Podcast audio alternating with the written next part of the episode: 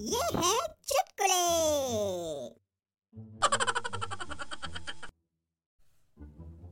एक आदमी दो महीने से अस्पताल में था। जब उसे डिस्चार्ज किया जाने लगा तो उसने महसूस किया कि उसे नर्स से प्यार हो गया है। उसने सोचा कि उसके दिल की बात बता देनी चाहिए। उसने जैसे ही नर्स को देखा तो बोला आई लव यू तुमने मेरा दिल चुरा लिया है। नर्स ने मुस्कुराते हुए कहा, चल, छुट्टे। हमने तो सिर्फ़ तेरी किडनी चुराई है। आदमी बेहोश हो गया। अब वो दोबारा अस्पताल में भर्ती है।